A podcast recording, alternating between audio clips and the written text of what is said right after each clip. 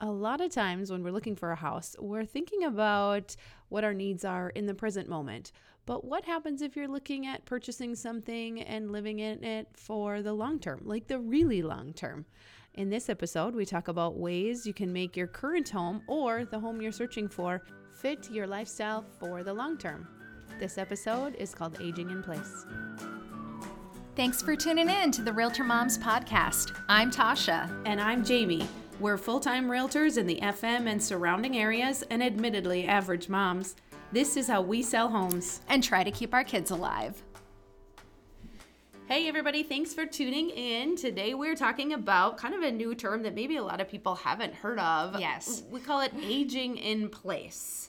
So um, maybe you've never heard of that at all, or maybe that's something you're really familiar with, but essentially it's thinking about your home whether it's the home that you're in or a home that you're interested in purchasing. And and side note this may be all about you. This may be about somebody you know. This may be about somebody of the older generation the younger generation with some mobility issues. There's a there's a lot of ways lot that this of, can apply correct. to people that aren't just necessarily grandmas and grandpas. Exactly exactly so we've kind of put together a list like our top 10 um, things to think about when considering aging in place Perfect. Well, number one on the list is shower grab rails. Uh, it's just really important to have them available, and they don't necessarily mm-hmm. have to be in the shower.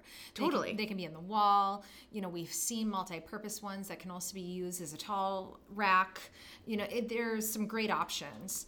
Right, right. And another thing about the bathroom is maybe you currently have a tub in yes. your bathroom tubs as you know if you're concerned about future mobility issues or even you know if you're about to have knee surgery stepping over the threshold of the side of a tub can be uh, a little more challenging than maybe changing that to a, a step-in shower or a zero threshold shower where you don't have to worry about stepping over that ledge. Um, another shower or bathroom thing is having a wand style shower head. And that too if you need to maybe be seated during a shower um, it's it's nice to be able to grab that wand and and sort of use that for showering rather than just having that fixed shower head mounted to the wall. So yeah, a couple things for the bathroom. How about number two? Well, definitely one thing to think about is having handles, not knobs, on all your cabinets. Right, right. Just for um, the use of your hands, hanging on to or pulling on a handle can be can require a little less dexterity specifically than um, grabbing onto a small knob. And kind of the same thing goes for um, like your front door even. On the sometimes people have a front door with those really pretty curved handles, but then they have like a thumb button. You know what I'm talking yes, about? Like yes. And, and they're beautiful doorknobs, but they can be a little bit more difficult for somebody with you know less dexterity in their hands to operate. And you want to make sure getting in that front door is certainly accessible. Number three, stairway handrails. Back well, on the handrails. well, I'm of the opinion that all house, all houses should have stairway handrails. Yeah, they totally should. I mean, this is coming from someone who's klutzy, so yeah. I mean, all around, it's just right. a safety issue and should be addressed. Mm-hmm. And we're talking inside and outside. Correct. I mean, as realtors, if there's a handrail going up the steps, we're grabbing it every time. Yes. In the winter, there's ice, there's snow. This is just a, a great place from any standpoint for an added safety measure is having that handrail. I actually was with a realtor last night that biffed it on the ice. Uh, so. See, it happens to us all. to all of us. um, next thing is uh, kind of item number four fewer thresholds and flooring transitions. Yes. So if that sounds like a bunch of uh, mumbo jumbo, basically what we're talking about is, you know, where your bedroom carpet meets your laminate flooring in the living room.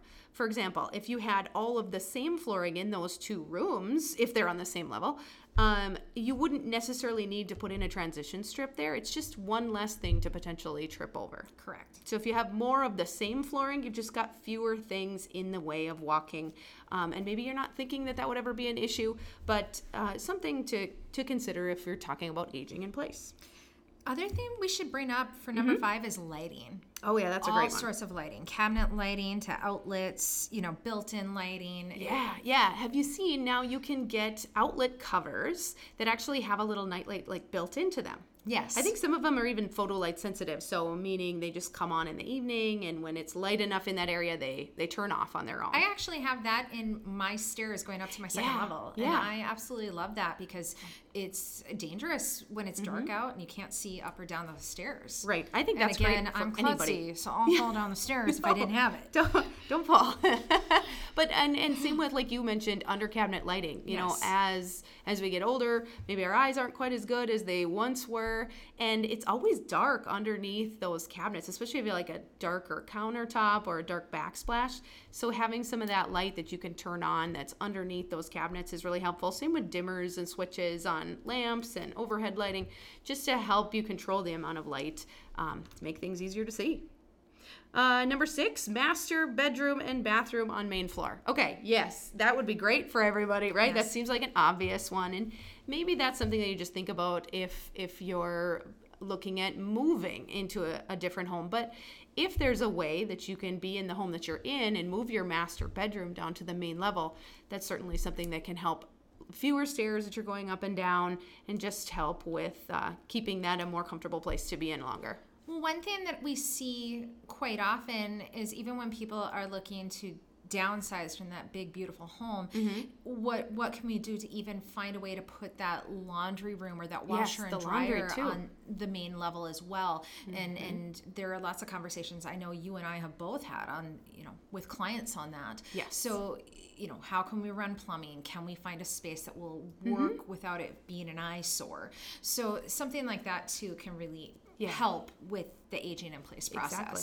All those things that maybe you don't think of that you really need every single day in your home or almost every single day. Like you said, like the laundry too. So, master bedroom and a bathroom and laundry on the main floor where your kitchen and living room spaces are. Very important. Uh, number seven, pots and pans drawers or pullouts.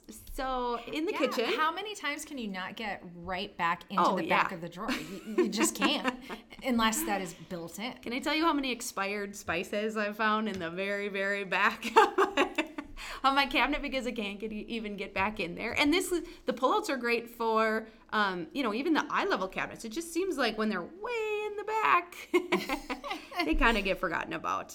And then too, having pots and pans, which are heavy in their own right, in a drawer that you can pull all the way out and just you know grab it right up. Yeah, right at that level and set it up on the countertop rather than getting down, crawling back into that bottom cabinet and pulling out that heavy pots and pan pot or pan. Um, it's just something that certainly helps. Yes. Well, n- numbers, you know, num- number eight, not nine, eight generator outlets. Yeah, so maybe this is something you would need, maybe not, but something to think about if there's a member of your family who who needs constant electricity, whether it be for a monitor of some site or sort, or an oxygen machine, or anything. You know, our we're lucky that our electrical systems and companies in in this community are really really reliable, um, but it's something that you can do and you can add almost to any home where they can put in an outlet for you that you can run an, a generator in times of need. And maybe it's just something maybe you've got freezers full of you know frozen food. You can put anything on those on those um, circuits so that in the event that you would ever lose power um, it maintains electricity to those outlets or potentially to the entire house for you Number nine, we're going to talk about number nine next, is kind Mm-hmm. of if you're moving or whether you're staying put, looking into finding an association that takes care of lawn or snow, Mm-hmm. or if you find a home that isn't in an association, kind of setting up that lawn and snow care. And there are plenty of landscaping companies in the area that can help you with that, but that's another thing that really can take take some pressure off you as you're trying to Right. get rid of some of that extra added stress on your body when- Totally. with this. I mean, it's a lot of work. It is. It is. And I would say, you know, hiring someone on a per time basis is generally, like for snow removal, for example, is generally more expensive than contracting with someone. And, Yes. and even contracting with someone is probably going to be more expensive than a lot of the associations that are out there where you can purchase a home in an association and for a pretty marginal fee, pretty small fee, um, they include snow removal and lawn mowing for you not only is that great because it's one less thing on your to-do list but then the house never looks vacant Um, if you're gone, maybe you travel in the winter. Maybe yeah, you fly south for the winter. maybe you are the person I'm jealous of every t- every year. you don't have to rely on your friends or family members and make that call every year. Like, will you, you know, blow my snow while we're gone? Um, that kind of stuff can get taken care of for you. So, definitely something to think about. Uh, number ten. This one's a little bit harder to do in an existing home, but not always impossible. It's widen the doorways, or alternatively, look for a home that has a little bit wider doorways. And we're talking both to the outside and to the garage and that kind of thing, but also bedroom doors, Interior. bathroom doors. You know, any door that you're going to be ingressing or egressing or going through, um, having it wider just makes it a little more accessible should you ever need anything like a wheelchair or a walker, even if it's temporarily. Um, heck, even coming in carrying groceries from the garage is easier if you've got a wider got a doorway. space. yeah, precisely.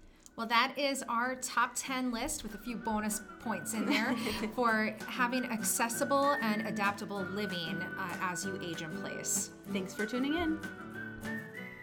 Thanks for listening. Just think, you could hear from us every day if we were your realtors. So give us a call or shoot us a text, send a smoke signal, or find us on Facebook. However, you do it, just reach out. We'd love to hear from you. And be sure to subscribe. Find more episodes at RealtorMomsPodcast.com or iTunes. This podcast is produced by Tasha Barrett and Jamie R. Swenson of Park Company Realtors, 4170 41st Avenue South, Fargo, North Dakota.